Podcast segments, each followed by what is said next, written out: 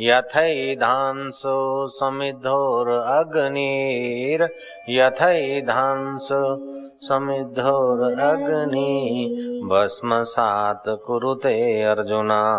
भस्मसात् कुरुते अर्जुन। ज्ञानग्निः सर्वकर्माणि। ज्ञानग्नि सर्वकर्माणि। भस्मसात् कुरुते तथा। भस्मसात् कुरुते तथा। भगवान कहते हैं कि हे अर्जुन, जैसे प्रज्वलित अग्नि ईंधन को सर्वथा भस्म कर देती है, ऐसे ही ज्ञान रूपी अग्नि संपूर्ण कर्मों को सर्वथा भस्म कर देती है। हमारे कर्मों के अनंत अनंत संस्कार पड़े रहते हैं चित्त में। अभी हमारे चित्त में जो संकल्प उठा, उसके बाद कौन सा विचार उठेगा, ये हमें पता नहीं है। हमारा अभी का जो विचार है, आज दस मिनट के बाद वो वो विचार कौन सा रूप लेगा, अभी कोई पता नहीं। कर्म अनंत काल के हैं। जैसे सुमेरु के शिखर से लेकर गंगा का प्रवाह चले और फिर एकाएक रोक दिया जाए तो बालू के कण तो हम गिन सकते हैं, लेकिन हमारे कितने जन्म हुए हैं वो हम नहीं गिन सकते, ऐसा वशिष्ठ जी का कहना है। वशिष्ठ जी कोई साधारण व्यक्ति नहीं है, भगवान राम के गुरुदेव हैं, त्रिकाल ज्ञानी संत हैं। तो हे राम जी, गंगा के प्रवाह रोक कर बालू के कण तो कोई गिन सकता है, लेकिन इस जीव के जन्म कितने हुए वो कोई नहीं गिन सकता है। जैसे सृष्टि अनादिकाल से है, ऐसे जीव भी अनादिकाल से है। ईश्वर भी अनादिकाल से है, माया भी अनादिकाल से है तो कर्म भी अनादिकाल से है। तो छह पदार्थ जो है, अनादि हैं। ब्रह्म अनंत अनंत अनादि है, बाकी सब अनादि है। ब्रह्म परमात्मा का ज्ञान होता है, तभी कर्म का बंधन सब कट जाता है। भगवान ने ये दृष्टांत बहुत सुंदर दिया। आगे के श्लोक में भगवान ने कहा अपिचेत दुराचारे भ्यो पापे भ्यो पाप कृतम सर्व ज्ञान पल्लवे न वृजिनम सम पापी से पापी, दुराचारी से दुराचारी भी हो, लेकिन ज्ञान की नाव में बैठेगा तो तर जाएगा। तो किसी को संदेह हो सकता है कि तर तो गए, लेकिन समुद्र तो पड़ा रहा, दूसरा डूब सकता है। इसलिए भगवान कहते कि फिर देखो सुनो, जैसे लकड़ी के ढेर को अग्नि जलाकर भस्म कर देता है, फिर चाहे मौड़े की लकड़ी हो, सागवान की हो, पंचराऊ हो, फर्नीचर की हो, चाहे जलाऊ हो लकड़ी सब जल जाती और सबका परिणाम राख हो जाता है। ऐसे ही चाहे तुम्हारे संचित कर्म हो, चाहे क्रियमाण कर्म हो, चाहे प्रारब्धिक कर्म हो, ज्ञान की अग्नि से सारे कर्म जल जाएँगे, जैसे लकड़ी के ढेर को आग जलाकर भस्म कर देती है। ऐसे ही ज्ञान से सारे कर्म जलकर भस्म हो जाएँगे। यथा धनसी समिद्धो अग्नि भस्म सात कुरुते अर्जुना। ज्ञान अग्नि दग्ध कर्माणी भस्म सात कुरुते तथा। तो हमारे कर्मों का कोई पार नहीं। और एक जीव में, एक जन्म में ऐसा कौन सा जीव की ताकत है कि करोड़ों जन्म के कर्म खत्म कर दे? मैंने सुनी एक कहानी कि कोई योगी तप कर रहा था। योगी न कहे, तपस्वी कह दे। तपस्वी तप कर रहा था, तब इतने खूब तप किया। तप करके जब उसका देहांत हुआ समय पाकर तो यमपुरी गया। यमराजा ने कहा कि भगवान की दया से तुम्हारा तप सफल हुआ और तुमको स्वर्ग का सुख इतने वर्ष हम दे सकते हैं।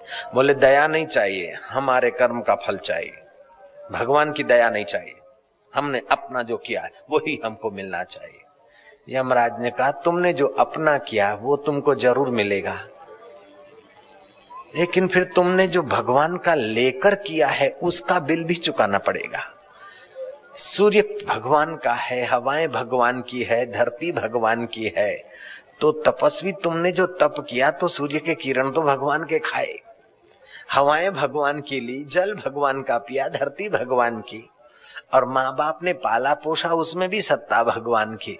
तो वो अगर हम बिल बनाएँगे तो तुम्हारी तपस्या का फल तो इतना होगा, और ये जो यूज़, यूटिलाइज कर रहे हो, उसका फल चुकाना इतना पड़ेगा, वो तुम्हारे में, तुम्हारे बाप में भी चुकाने की ताकत नहीं है। हिसाब लगाएँगे तो मुश्किल में पड़ जाओगे। जयराम जी की तो बोलना पड़ेगा।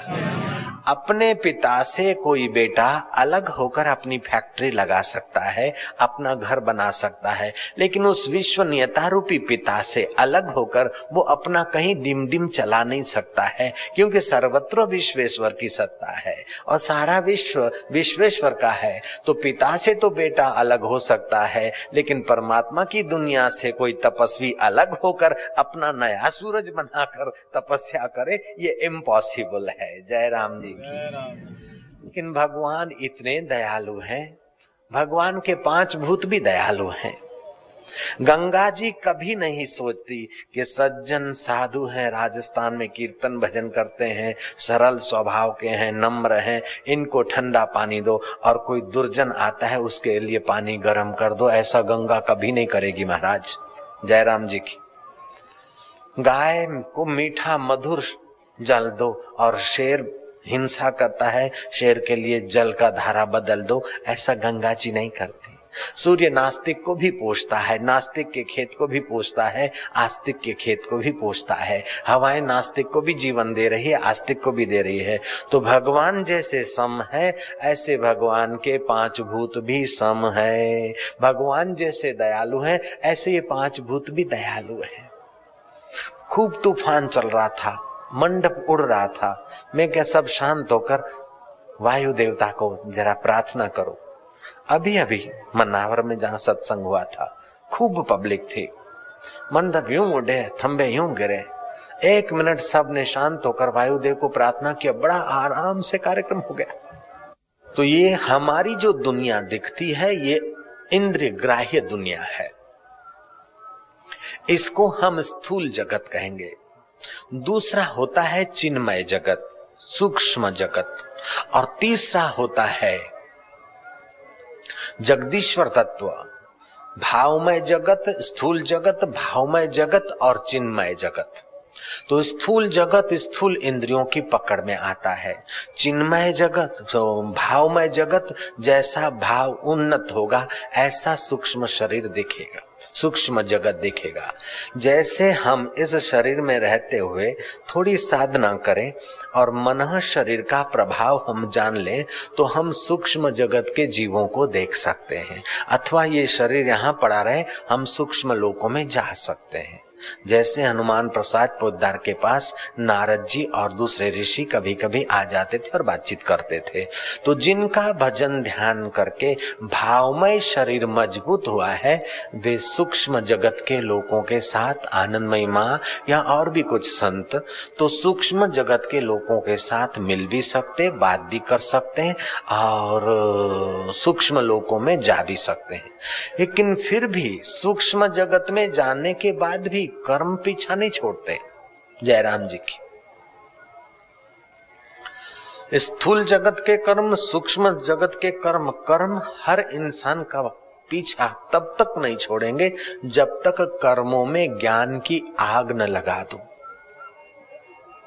तो कर्म तीन प्रकार के होते हैं, संचित, प्रारब्धिक और क्रियमाण। मानो कि ज्वार और बाजरी का ढेर लगा है दस लाख मन का। कल्पना करो, उसमें से तुमने एक डिब्बा भरकर ज्वार बाजरी ले ली और पिसा दिया, उसका आटा बनाया। बाकी का ढेर पड़ा है। अभी जो बनाया आटा, उसको आप जल्दी खत्म करें, नहीं तो कड़वा हो जाएगा। अब उस आटा का उपयोग करके आपके शरीर में जो शक्ति बनी, उससे फिर आप कर्म करते हैं। तो एक ढेर जो पड़ा है, दस लाख मन का, कल्पना करो, वो हो गया संचित। दस किलो लेकर पिसाया, वो हो गया प्रारब्धिक, और उससे जो काम किया, वो हो गया क्रियमान तो हम कितना भी संभल संभल के अच्छे काम करेंगे, तभी भी वो दस किलो का डब्बा का उपयोग होगा। बाकी का ढेर पड़ा है। बुरा करेंगे तो और बुरा ढेर बनेगा। तो हर अच्छे कर्म के पीछे भी कहीं न कहीं कुछ दोष होता है।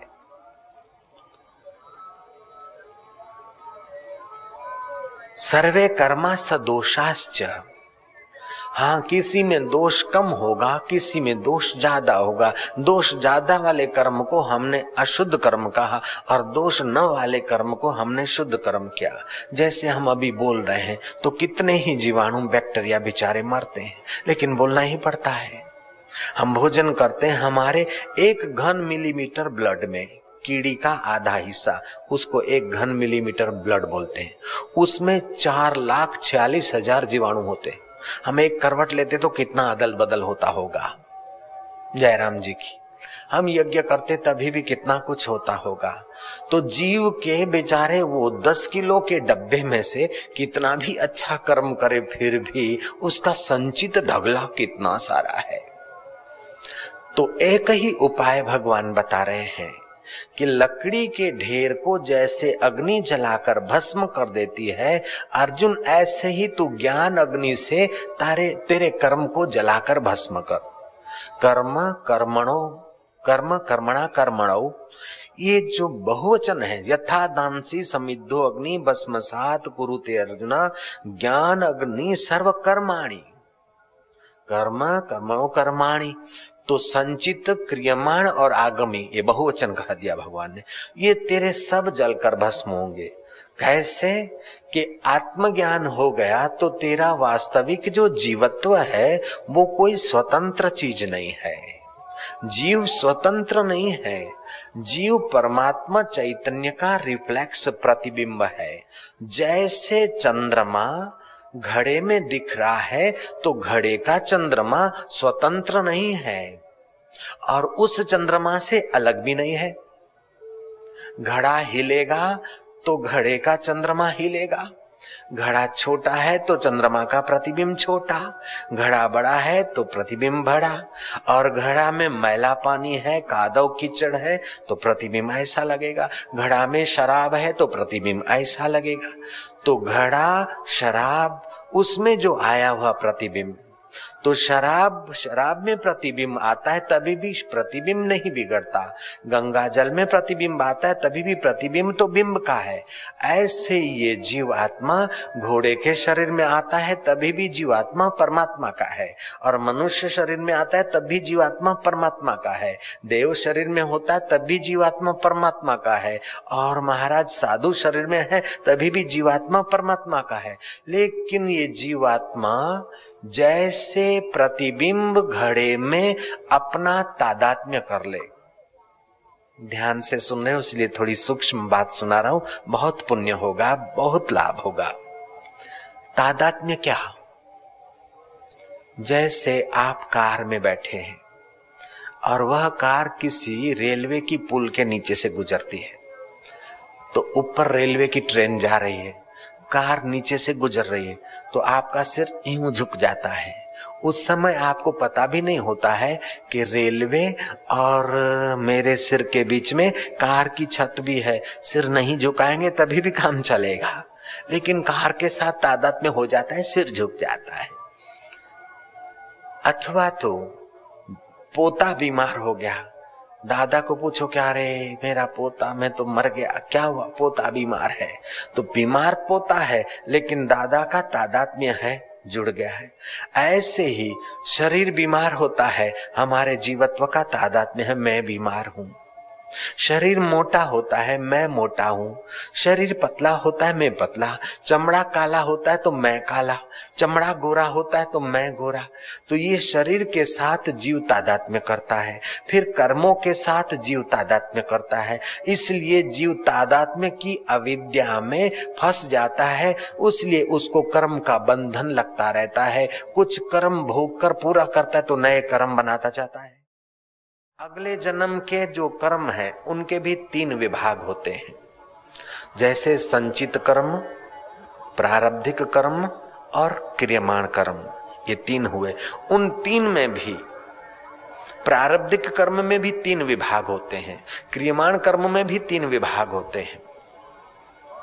प्रारब्ध कर्म कुछ ऐसे होते हैं, जो मंद होते हैं। फल दें अगर आप पुरुषार्थ करो तो उसके फल को नष्ट कर दो। जैसे मुझे फूंसी निकली है, और मैंने जरा सा दबा दिया, डेटोल लगा दिया। फूंसी की पीड़ा में अब ज़्यादा नहीं सह सकूँगा अथवा मुझे किसी ने लड्डू दिया, लेकिन मैंने हटा दिया, दूसरे को दे दिया। तो मंद प्रारब्ध से जो मुझे भोग आया, सुख का या दुख का, उसको मैं भोगा, चाहे न भोगू, हटा दूँ। इसमें मैं स्वतंत्र हूँ। तीव्र प्रारब्ध है तो मुझे फोड़ा हुआ है, लेकिन मैंने दबाया, कुछ नहीं हुआ। अब डॉक्टर की परहेज की, दवाई की शरण लूँगा, तब वो फोड़ा मिटेगा, चाहे मैं साधु बन गया। लेकिन वो तीव्र भोग है। फोड़े का, बीमारी का, अपमान का, जो भी कुछ। अथवा मुझे भंडारे में जाने की रुचि नहीं, लेकिन तीव्र भोग है तो किसी न किसी कारण वो चीज़ मेरे आगे आएगी।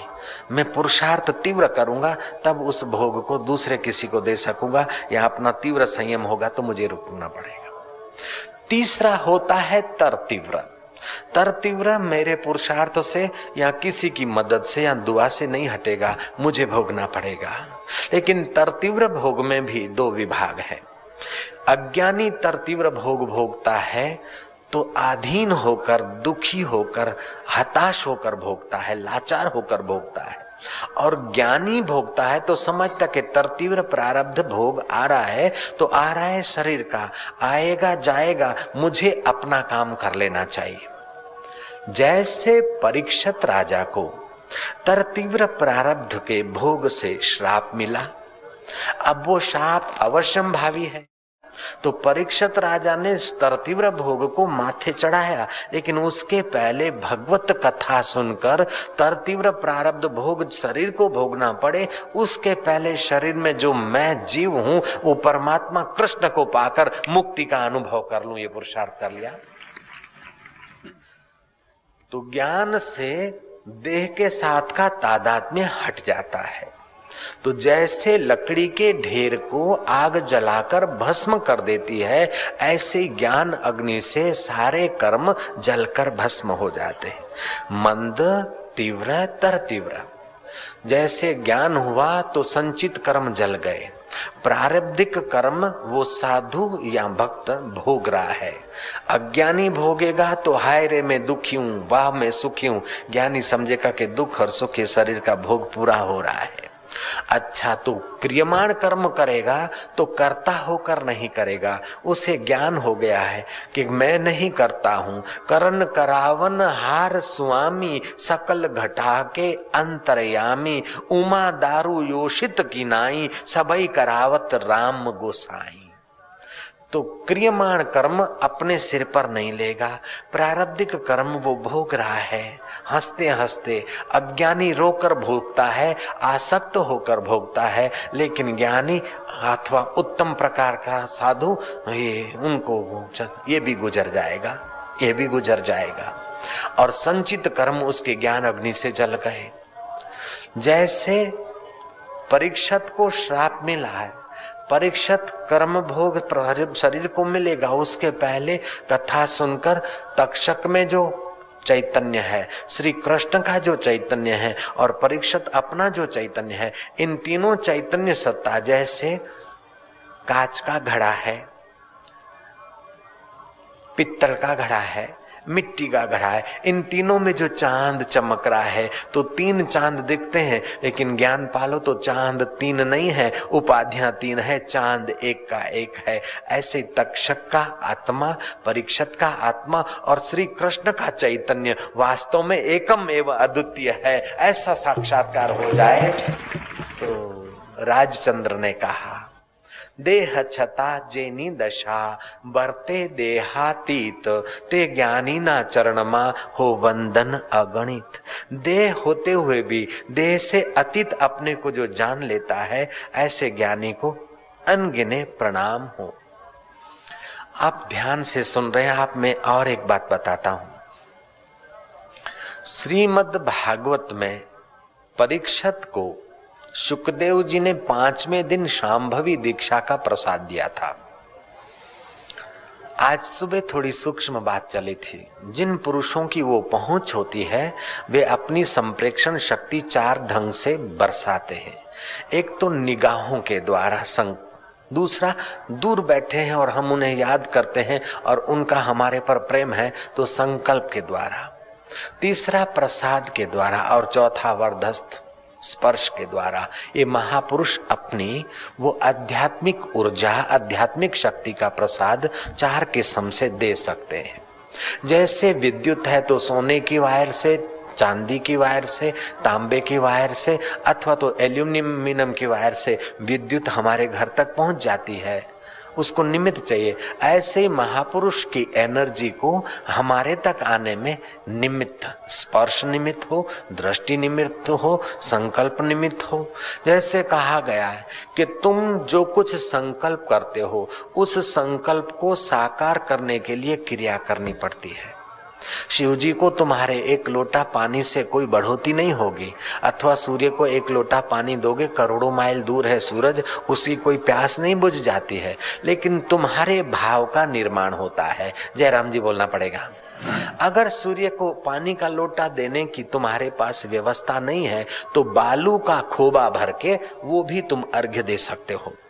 अर्थात तुम्हारे भाव बनाने में क्रिया की ज़रूरत है। तुम्हारे संकल्प को साकार करने में क्रिया की ज़रूरत पड़ती है। इसलिए महापुरुष जब श्राप देते हुए, तभी भी पानी का छीटा उठा के जहा ऐसा हो जाए अथवा वरदान देते तो कुछ न कुछ दे देते।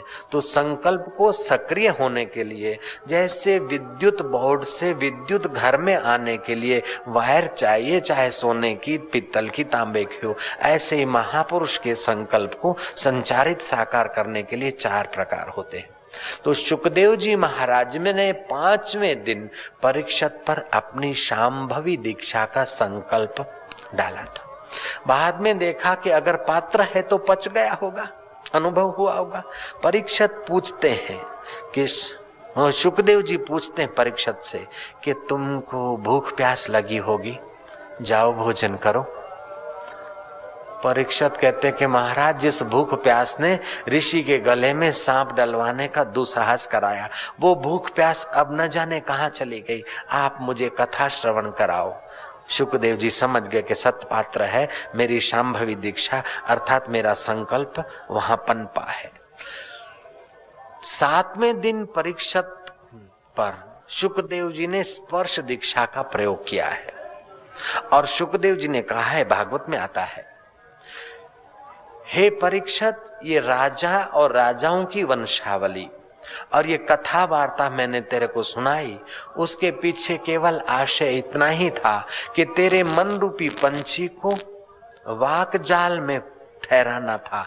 वास्तव में तू अनुभव कर। अहम ब्रह्म परम धामम परमानंदम परम पदम। तू ये हाड़ मास का पिंजर नहीं है, तू ये जीवात्मा परमात्मा का परम पद का सनातन अंश है। तू तेरा आत्मा, तक्षक का आत्मा और श्री कृष्ण का आत्मा। वास्तविक में वही है, अर्थात तू वही आत्मा है, जाग जा अपने स्वरूप में। सुखदेव जी महाराज ने पाँच सातवें दिन स्पर्श दीक्षा देते हुए तत्वमसी महावाक्य का अपने ढंग से उपदेश दिया और परीक्षत कहते हैं कि महाराज, अब तो तक्षक इस हाँ शरीर को काटेगा। मेरा आत्मा तो परमात्मा का सनातन अंश है। अब मुझे मृत्यु का भय नहीं है। अब बेटे की बात बताता हूँ। जन्मे जय परीक्षत जब स्वर्ग ब्रह्मलीन हुए तो राज्य का भार जन्मे जय के माथे आया। जन्मे जय अच्छे पुरुषों का संग करते हुए राज्य व्यवस्था ऐसी सुंदर कर रहा था कि लोग बड़े संतुष्ट थे। जन्मे जय ने देखा कि राज्य कारोबार तो चलता है, लेकिन जीवन केवल खाने कमाने के लिए नहीं है जीवन कुछ विशेष समझने के लिए भी है। जीवन समस्याओं को सुलझाने के लिए नहीं है, लेकिन समस्या सुलझाते हुए, छुपे हुए आनंद को, ज्ञान को और जीवात्मा को परमात्मा से मिलाने के लिए जीवन है, केवल रोटी दाल के लिए जीवन नहीं है। तो महाराज, वो जन्मे जय कथा सुनता था। कथा वार्ता में उसकी रुचि हुई। कथा सुनते सुनते परीक्षत का पुत्र जन्मे जय। महाभारत की उस विषय पर शंकाशील हुआ कि महाभारत का घमसान युद्ध हुआ। श्री कृष्ण उसको टालने के लिए कटिबद्ध थे, फिर भी महाभारत का युद्ध टला नहीं। और वेदव्यास जी महाराज, कृपाचार्य, द्रोणाचार्य, युधिष्ठर, ये सब चाहते थे कि युद्ध न हो, फिर भी अवश्यम भावी थी वो होकर रहा। मंद नहीं, तीव्र नहीं तर तीव्र था। इसलिए इतने, इतनी विभूतियों ने प्रयत्न किया, फिर भी युद्ध होकर रहा। जन्मे जय बोलता है, ये ठीक नहीं हुआ। छोकर मत है। ये ठीक नहीं हुआ। कृष्ण चाहते तो युद्ध रुक सकता था। भीष्म चाहते, भीष्म जैसा व्यक्तित्व द्रोणाचारी जैसा व्यक्तित्व, और युद्ध नहीं रुका। ये बात मैं नहीं मानता अब शास्त्र पर शंका करना अथवा सतपुरुषों की बात को ठुकरा देना, समझो मुक्ति फल का अनादर करना है।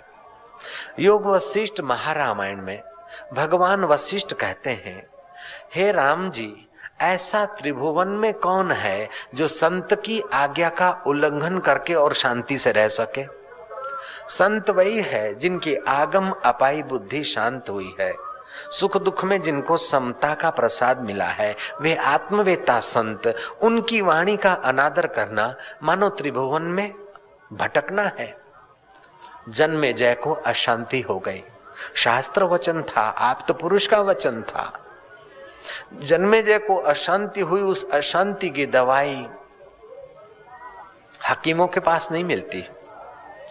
अशांति की आग को फायर ब्रिगेड भी नहीं बुझा सकती, जयराम जी की। बर्फ़ से भी नहीं बुझती, पानी से भी नहीं बुझती। आपने सुना होगा कि श्री राम जी जब नागपाश में बांधे गए तो नारद जी ने जाकर गरुड़ को कहा कि तुम्हारे स्वामी अभी विकट समय में और तुम यहाँ क्या कर रहे हो? जाओ, बंधन से मुक्त करो।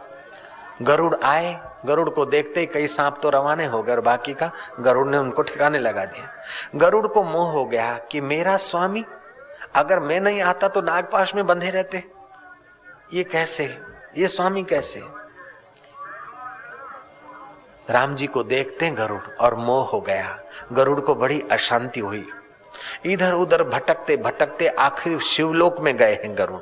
कि प्रभु मेरे अशांति हो गई। बोले, अशांति होने का कारण तूने राम जी में संदेह किया है। खग की भाषा खग ही जाने। पक्षियों का राजा गरुड़ और पक्षियों में शुद्र कौवा। कागभूषण के पास शिव जी ने भेज दिया, गरुड़ को जाओ, वहाँ से शंका समाधान करो।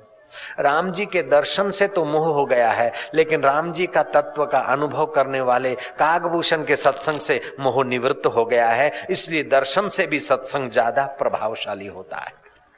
भगवत दर्शन से भी भगवत तत्व का सत्संग मोह दूर करने में प्रभावशाली। अब भगवत तत्व का ज्ञान देने वाले महापुरुषों के सत्संग पर अपनी मनमानी चौकड़ी रेड क्रॉस लगा रहा है, जन्मे जय। अशांति हो गई। आखिर जन्मे जय अशांति की दवा। सत्संग है। गए व्यास जी के पास कि महाराज, जब से मैंने वो शंका की, और मेरी शंका वास्तव में सच्ची है। मुझे अशांति तो हो गई, लेकिन मैं ये बात नहीं मान सकता हूँ। कि कृष्ण प्रयत्न करे और फिर भी युद्ध न टले, भीष्म हो और युद्ध न टले। व्यास ने कहा, बेटा, तर तीव्र है, जिसको होनी बोलते हैं। तीव्र होती, मंद होती घटना तो हम लोग हटा देते। मैं भी था पुरुषार्थ करने में, लेकिन फिर भी होनी थी। जन्मे जब बोलता, महाराज, होनी बोनी हम नहीं मानते। महाराज ने देखा कि ये मरीज़ ऑपरेशन चाहता है। छोटी मोटी दवाई से काम नहीं चलेगा। वेद व्यास जी महाराज, जिनके चित्त में राग द्वेष नहीं है और ब्रह्माकार वृत्ति है, उन पुरुषों के आगे भूत भविष्य वर्तमान की नाई साफ़ दिखता है। जैसे आप इधर देख रहे हैं तो आपको पीछे का नहीं दिखेगा। मैं नीचे हूँ तो दूर तक का नहीं दिखेगा, लेकिन मैं ऊपर बैठा हूँ तो बहुत दूर का, इधर का, उधर का मैं देख सकता हूँ। ऐसे जो राग द्वेष से बहुत ऊपर बैठे हैं, ऐसे पुरुषों के आगे भूत और भविष्य कोई महत्व नहीं रखते, सब वर्तमान होकर दिख जाता है। ऐसे पुरुष त्रिकाल ज्ञानी होते हैं। वेद व्यास जी महाराज त्रिकाल ज्ञानी थे। वेद व्यास जी ने उसका भविष्य देखा, जन्मे जय का। वेद व्यास ने कहा कि जन्मे जय, तेरी होनी मैं तेरे को बता देता हूँ। अगर तू उसको रोक सके तो रोक लेना बेटा। तेरी भी तरतीव्र होनी है, मैं बता रहा हूँ। तू भी संभल सके तो संभल जाना। आज से पाँच साल के बाद जन्मे जय तेरे पैर में खुजली आएगी, घोड़े पे बैठने की। बैठना मत, लेकिन तू बैठेगा। घोड़े पे बैठे तो बैठे, लेकिन काले घोड़े पर मत बैठना। लेकिन जन्मे जय तू काले घोड़े पे ही बैठेगा। काले घोड़े पे बैठे तो बैठे, लेकिन दक्षिण के तरफ़ घोड़ा भागे तो उसको उधर नहीं जाने देना, लेकिन तू जाने देगा। दक्षिण के तरफ़ जाए तो जाए, लेकिन दरिया किनारे सुंदरी बैठी होगी। ललना उससे तू बातचीत नहीं करना, लेकिन जन्मे जय पाँच साल के बाद तू उस उधर जाएगा और बात करेगा। बात करे तो करे, लेकिन उसको वचन मत देना पटरानी बनाने का। लेकिन जन्मे जय तू उसको वचन भी दे देगा। वचन दे दे तो दे दे, लेकिन उसको साथ में शादी के पहले स्पर्श न करना। लेकिन तू घोड़े पर पीछे बिठाकर राजमहल में ले जाएगा। राजमहल में ले जाए तो ले जा, लेकिन जन्मे जाए तू उसके कहने से यज्ञ मत करना। लेकिन तू यज्ञ करेगा। यज्ञ तो करेगा तो ब्राह्मण, सुशील ब्राह्मणों से करना। मूर्ख उदंड लड़कों से यज्ञ मत कराना, लेकिन तू उदंड लड़कों से ही यज्ञ करवाएगा। और वे उदंड लड़के यज्ञ तो कर लेंगे और तुम्हारी शादी की घोषणा होने के पहले तुम्हारी पत्नी कहेगी कि मैं अपने हाथ से भोजन परोसूं, उसको परोसने मत देना, लेकिन तू परोसने देगा। वो भोजन परोसेगी और हवा का झोंका आएगा, उसका रेशमी मलमल का दुपट्टा जा गिरेगा उनकी पत्तल में, और वो उदंड ब्राह्मण पुत्र।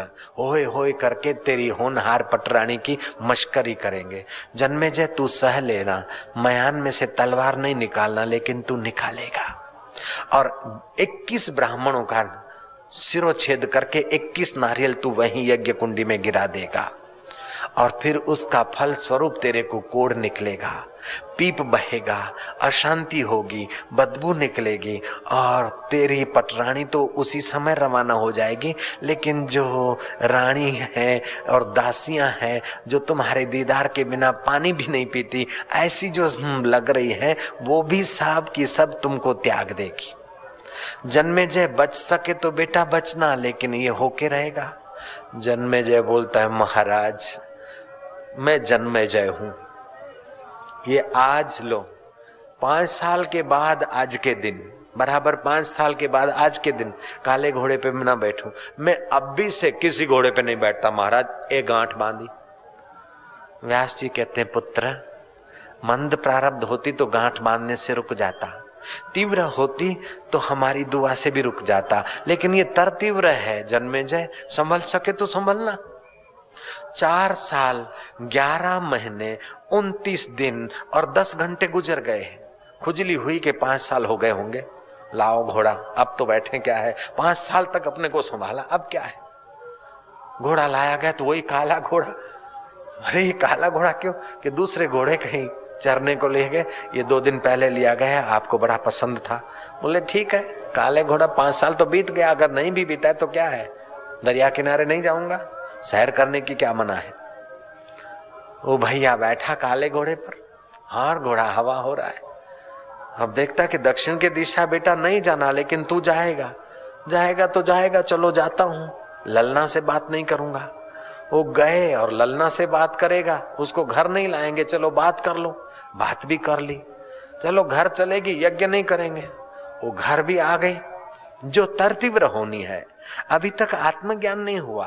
कृष्ण अपने प्यारे अर्जुन को ऐसी चीज़ देते हैं कि तरतीव्र प्रारब्ध भी जहाँ बुढ़ा हो जाता है, ऐसा ब्रह्म ज्ञान सुना रहे हैं श्री कृष्ण अपने प्यारे। गीता का ज्ञान अद्भुत है। जो अरण्य में विद्या गुरु अपने शिष्य को देते हैं, वह भगवान कृष्ण अपने प्यारे अर्जुन को रण के मैदान में दे रहे हैं। जो गिरी गुफा में योग साधा जाता है वो कुरुक्षेत्र में योग का बात बता रहे हैं। जो यज्ञशाला में धर्म संपन्न होता है, वो बाण चलाते चलाते धर्म युद्ध का उपदेश दे रहे हैं। कैसा अद्भुत ग्रंथ है। इस ग्रंथ का कोई आग्रह नहीं कि तुम टिल्ला करो या न करो। तुम बाबा जी बनो या न बनो, कोई आग्रह नहीं। तुम रोटी खाओ या फल खाओ, कोई आग्रह नहीं। तुम किसी जाति के हो किसी मजहब के हो कैसे कोई आग्रह नहीं केवल तुम ज्ञान का प्रकाश कर लो तो तुम्हारी असलियत और परमात्मा की असलियत दोनों में अभिन्नता का साक्षात्कार कर लो तो तुम जीते जी मुक्ति का अनुभव कर सकते हो મુવા પછીનો વાયદો નકામો કો જાણે છે કાલ આજ અત્યારે અબ ઘડી સાધુ જોઈ લો નગદી રોકડ માલી गीता नगद धर्म देती है युद्ध के मैदान में साक्षात्कार हो सकता है तो सिंहस्थ के मैदान में अगर पक्का जिज्ञासु मिल जाए और कोई पूर्ण पुरुष मिल जाए तो साक्षात्कार की झलक क्यों नहीं आएगी? आएगी, ज़रूर आएगी। Nothing is impossible everything the possible यह कौन सा उकदा जो हो नहीं सकता, तेरा जी न चाहे तो हो नहीं सकता। छोटा सा कीड़ा पत्थर में घर करे, इंसान क्या दिले दिलवर में घर न करे यार? हिम्मत कर। बस पुरुषार्थ कर। जहाजों को डुबा दे, उसे तूफ़ान कहते हैं, और तूफानों से टक्कर ले, उसे इंसान कहते हैं।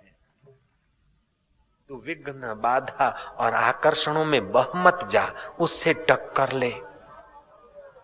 मंद प्रारब्ध, तीव्र प्रारब्ध और तर तीव्र प्रारब्ध, इन सबको ज्ञान की आग लगा दे।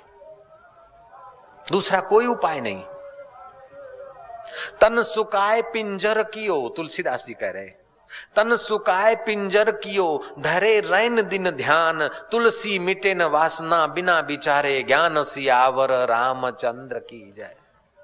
घट में है, सूझे नहीं, नालत ऐसे जिंद। तुलसी ऐसे जीव को भयो मोतिया बिंद। वो थे न मुझसे दूर, न मैं उनसे दूर था।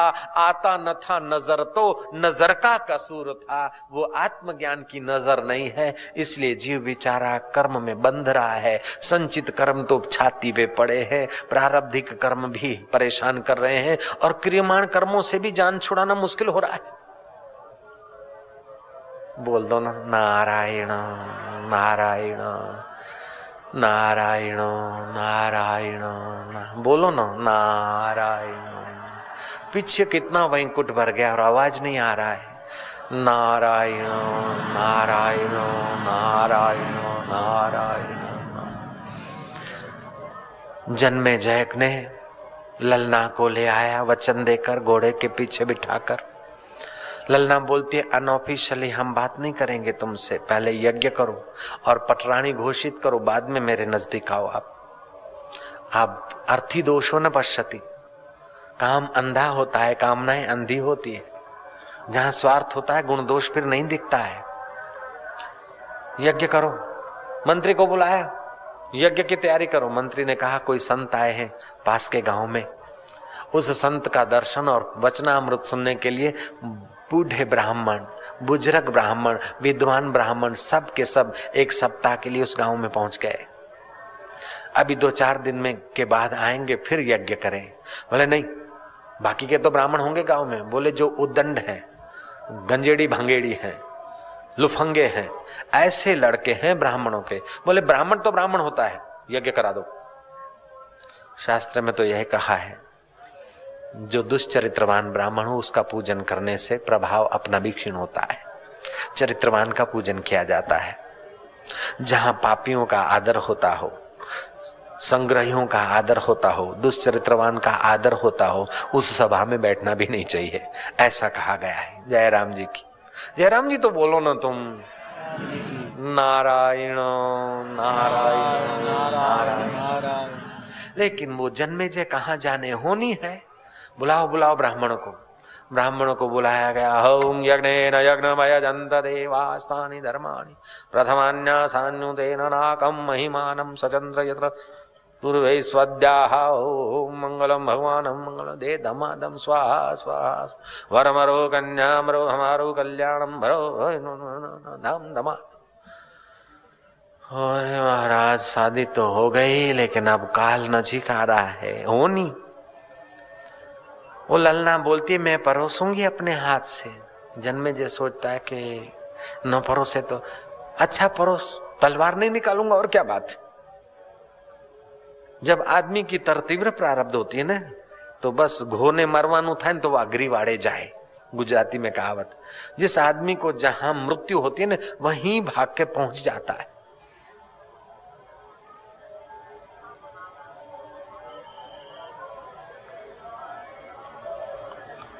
महाराज होम हुआ। वो परोस रही है। हवा का ज़ोर से झोंका लगा। उसका मलमल का रेशमी दुपट्टा जा गिरा किसी के पत्तल में। ओ उदंड ब्राह्मण होय होय होय होय होय होय। उस जमाने घूंघट का महत्व था। कोई दुल्हन का मुँह खुल जाए तो हास्य का विषय होता ही था। होय होय होय होय जन्मे जैसे रहा नहीं गए। मैं क्षत्रिय हूँ। वो दंड को हम्म, दंड देना ये मेरा फ़र्ज़ है। होनी होनी फिर देखी जाएगी। ये काल कुमति सुमति सबके उर रही। उमा दारू योश किति गिनाई, सबई करावत राम गोसाई। ये है कर्म की व्यवस्था। निकाली तलवार, धड़ाक धड़ाक धड़ाक, इक्कीस नारियल गिरा दिए धरती पे। नारियल समझ गए ना? बोडू, गुजराती में क्या बोडा, इक्कीस बोडा, दरी दीधा ओ, ये क्या हुआ? अब क्या? शरीर कांपने लगा, पाप से तेजोहीन हो गया, रोग हो गया, बीमारी हो गई, पीप बहने लगा। हर सारे सब चले गए। संगी साथी चल गए सारे, कोई न निभियो साथ। कह नानक यह विपत में, टेक एक रघुनाथ। संगी साथी सब वाहवाई के हैं। तुम्हारा शरीर स्वस्थ है, तुम्हारे से किसी का भला हो रहा है, किसी का उल्लू सीधा हो रहा है तो तुम्हारे संगी साथी, नहीं तो कौन किसका कब तक है? मशान में कौन साथ में तुम्हारे चलता है? संगी साथी चल गए सारे, कोई न निभियो साथ। कह नानक यह विपत में टेक एक रघुनाथ, जन्मे जय आँसू बाहर आए बेटा, संभल सके तो संभलना, लेकिन तू ये करेगा। काले घोड़े पे नहीं बैठना, लेकिन तू बैठेगा। बैठे तो बैठे, दक्षिण की तरफ़ नहीं जाना, लेकिन तू जाएगा। जाए तो जाए, लेकिन ललना से बात न करना, लेकिन तू करेगा। बात करे तो करे, लेकिन उसको पटरानी बनाने का वचन मत देना, लेकिन तू देगा। वचन दे तो दे, लेकिन तू यज्ञ मत कराना, लेकिन कराएगा। यज्ञ कराए तो कराए, लेकिन मूर्ख लड़कों से यज्ञ न कराना। लेकिन जन्मे जे तू कराएगा, वो बात उसको घूम रही है। अब क्या करूँ? आखिर परीक्षत का पुत्र था। अरे गरे नथु खैरे का तो नहीं था। क्या करूँ? दुख पड़े तो संत शरण चाहिए भगवान तो कर्म का फल देते हैं तर तीव्र प्रारब्ध फल देती है, लेकिन संत तो लेख को मेख में लगा सकते हैं, मेटत कठिन को अंक भाल के आखिर उनके चरणों में जाऊँगा। दवा कान थींदी मुझे दर्द जी, हकीमन खे कैड़ी खबर मर्ज जी। मेरी दवा तो नहीं होगी दर्द की, हकीमन को, हकीमों को क्या पता, अब तो व्यास जी के चरणों में ही जाना चाहिए। जन्मे जय गया है व्यास जी के चरणों में। बड़ी दयनीय स्थिति है। लेकिन व्यास जी जन्मे जय स्वस्थ था राजा था। सब उसके इर्द गिर्द हाथ जोड़े खड़े थे। तब भी, भी व्यास जी ने उसी भाव से जन्मे जैसे बात की और अभी लाचार होकर आया है। तभी भी व्यास जी के चित्त में वही भाव है। संत आखिर संत होता है। जयराम जी तो बोलना पड़ेगा। माँ पेट देखती है, पत्नी जेब देखती है, लेकिन संत तो तुम्हारा स्वरूप देखता है। नारायण, बोलो ना। नारायण नारायण नारायण नारायण। जन्मे जय देखा, इसको बोलते तरतीव्र प्रारब्ध। इसको बोलते होनी। बोले, महाराज, अब होनी तो होनी है, लेकिन अब लेख को मेख तो आप ही लगा सकते महाराज। फुट फुट कर रोने लगा। पवित्र जगह पर प्रायश्चित करने से पाप जलते हैं। व्यास जी कहते हैं, बेटा, अब इन कर्मों को जलाने के लिए केवल सत्संग का ही सहारा है, दूसरा कोई उपाय नहीं। मेरे पास समय नहीं, मेरा शिष्य वैशम पायन है। उसके पास जा और तुझे वो सत्संग सुनाएँगे। महाभारत की सांगो पांग कथा सुनना। महाभारत पांचवा वेद है। उसमें तू शंका मत करना। लेकिन जन्मे जय, तू सुनेगा, शंका नहीं करेगा, तब तक तो तुझे पुण्य होता रहेगा। और तेरे पाप जलते रहेंगे, तेरा स्वास्थ्य बनता रहेगा कोड मिट जाएगा। लेकिन दाहे पैर के घुटने तक का कोड रहेगा, न फिर तेरे मन में फिर शंका का तूफ़ान उठेगा। और वहाँ अधूरा, तू शंका न करे तो अच्छा है। लेकिन जन्मे जय मुझे लगता है कि तू शंका करे। बोले, बाबा, अब मैं शंका करूँ? बाबा, मैं नहीं करूँगा। व्यास जी कहते कि, नहीं करूँगा क्या? ज्ञान अग्नि के बिना कर्म का फल तो जलता नहीं।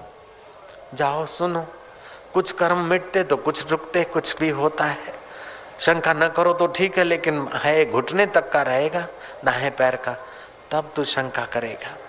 न करे तो अच्छा है बेटा। बोले, महाराज, नहीं करूँगा। जाओ, सुनो कथा। वैशम पायन जी के चरणों में प्रार्थना किया। तारीख सुनिश्चित हुई और कथा सुनी। कथा कीर्तन रात दिन जिनका उद्दम एह, कह कबीर वा संत के हम चरणन की खेह। जिनको कथा कीर्तन में रुचि है, ऐसे संतों की चरण रज हम बन जाए तो भी बेड़ा पार हो जाएगा। और जिन अभागों को कथा कीर्तन में रुचि नहीं है।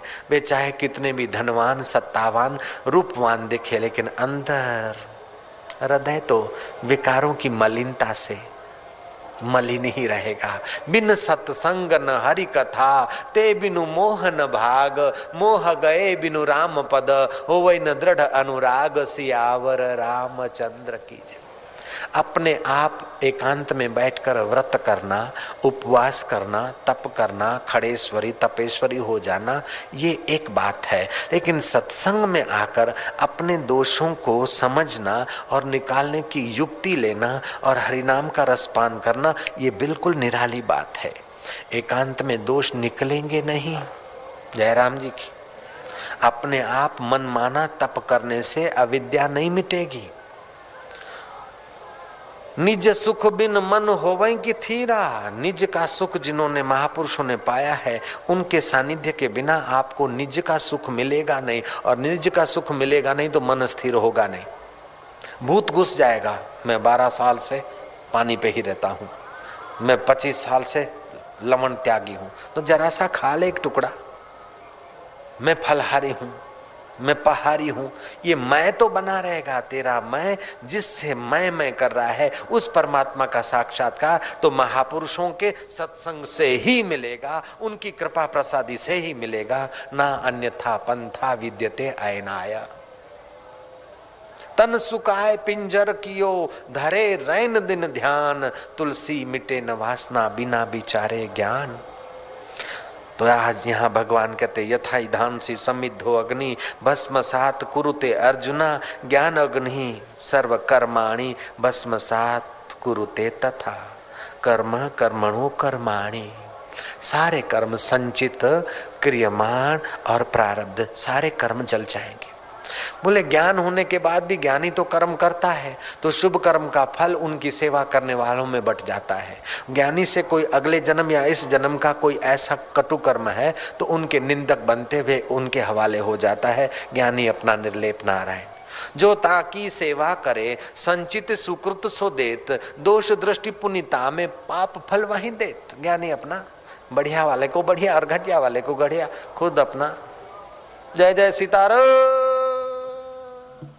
बोल दो ना, नारायण नारायण। जन्मे जय कथा सुनता है तो उसके पाप मिट रहे तो तुम्हारे इस तीर्थ क्षेत्र में कथा सुनने से कितने पाप नष्ट होते होंगे और कितना सारा पुण्य होता होगा। हृदय में पुण्य हो रहा है, उसकी निशानी क्या है कि हृदय में आनंद आने लगे। निर्विषय आनंद, लड्डू खाने का आनंद नहीं, कुछ सूंघने का, चखने का आनंद नहीं। हृदय का आनंद, हृदय का आनंद आ रहा है कथा से। समझ लो, पुण्य, पुंज पनप रहे हैं। महाराज, जन्मे जय, गया है वैशम पायन के चरणों में। हरि नाम का चिंतन करने के बाद कथा सुनते तो फल ज़्यादा होता है। जिन हरि कथा सुनी नहीं काना, श्रवण रंध्र एही भवन समाना। जय नहीं कर ही राम गुण गाना जी है जीव समाना। जिन्होंने अपने कानों से हरि कथा नहीं सुनी, उन अभागों के कान तो नहीं, सांप के बिल हैं। राग द्वेष की आग अंदर भरेंगे, जहर भरेंगे वो तो। जिन्होंने अपने कानों से हरि कथा नहीं सुनी, उनके कान हैं सांप के बिल जैसे। और जिन्होंने अपने जीवा से भगवान नाम कीर्तन नहीं किया, उनकी जीव है मेढक के जीव जैसी। तुलसीदास जी कहते, वह शंपायन के चरणों में बैठकर जन्मे जय कथा सुन रहा है। कथा सुनते सुनते हृदय में कुछ शांति, कुछ पुण्याई का प्रभाव, कुछ नींद आने लगी, कुछ खाना पचने लगा, कुछ आरोग्यता आने लगी। तुलसी के रस से भी बहुत सारी आरोग्यता आती है। दस ग्राम तुलसी का रस बहुत सारी बीमारियों को नष्ट करता है। दस ग्राम तुलसी का रस और पचास ग्राम ताज़ा दही मिलाकर सुबह, दोपहर, शाम खाए। कैंसर जैसी बीमारियाँ भी ठीक हो जाती। तो दूसरी बीमारियों का तो दम ही क्या है? बहुत लोगों को फ़ायदा हुआ। तो कुछ सात्विक आहार, कुदरती वातावरण आदि से, सत्संग और पुण्य से जन्मे जय ठीक होने लगा। कथा सुनता गया सुनता गया, एक दिन, दो दिन, चार दिन, पाँच दिन, पंद्रह दिन, कथा सुनते सुनते सुनते, आखिर जब घुटने तक के कोढ़ पर आया शरीर। तो उस समय कथा का प्रसंग चला था। वैशम पायन जी कहते हैं कि भीम जब को पायमान हुए तो जैसे श्री राम रणभूमि में उतरे, ऐसे ही भीम रण मैदान में उतरे। और भीम ने तो हाथियों की सूंड पकड़ी। हाथी को पकड़ के ऐसा घुमाया ऐसा घुमाया, जैसे गिलोल में गोफण गोफण में पत्थर घुमाकर वो किसान दूर तक फेंकता है, उससे भी अनंत गुना ज़ोर से हाथियों की सूंड पकड़कर महापराक्रमी भीम ने ऐसा घुमाया ऐसा घुमाया ऐसा घुमाया कि ऐसा ज़ोर से फेंका कि हाथी पृथ्वी के गुरुत्व नियम को काट लांग कर आकाश में चले गए। और अभी तक वो हाथी आकाश में घूम रहे हैं, जैसे सैटेलाइट सिस्टम न्यूट्रल फिर रही है, ऐसे हाथी भी घूम रहे जन्मे जने कहा, महाराज, हद हो गई। दो पैर वाला आदमी चार पैर वाला इतना बड़ा हाथी, ऐसा घुमाया ऐसा घुमाया, महाराज मेरे को बेवकूफ़ क्यों बना रहे हो? ये शाम के टाइम ये बकवास क्या कर रहे हो? वैश्व ने कहा कि अरे अभागे तेरी ये होनी, तू संत वचन पर शंका करता है, मुझे क्या लेना है तेरे से? और जो हो गया है वो तुझे सुना रहा हूँ, मैं अपना घर का तो नहीं बता रहा हूँ। बोले, महाराज ये हो नहीं सकता। हे कल के आदमी तेरी बुद्धि में जितना है, उतना ही सत्य। नहीं, सत्य तो सनातन है, तेरी बुद्धि तो अल्प है।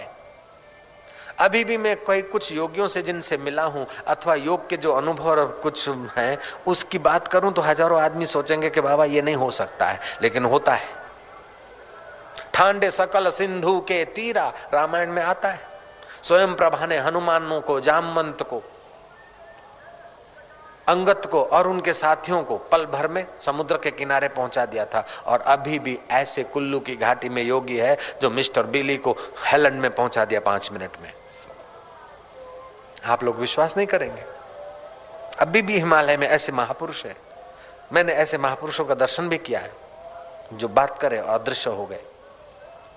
गौमुख में मिले थे मेरे को, नीलधारा पे मिले थे। और कुछ ऐसे महापुरुष जो हवा पी के जीते थे, उनसे भी मेरी बातचीत हुई। लेकिन इन सबसे भी ऊँची बात तो ये भगवान कह रहे हैं, ज्ञान, अग्नि, दग्ध, कर्माणी भस्म सात कुरुते था। वे महापुरुष सूक्ष्म जगत में तो उनका प्रभाव है, लेकिन स्थूल जगत और सूक्ष्म जगत ये दोनों जिससे संचालित होता है, उस आत्मा का साक्षात्कार जिन्होंने किया है, उनको तो मेरा हज़ार हज़ार धन्यवाद और प्रणाम है।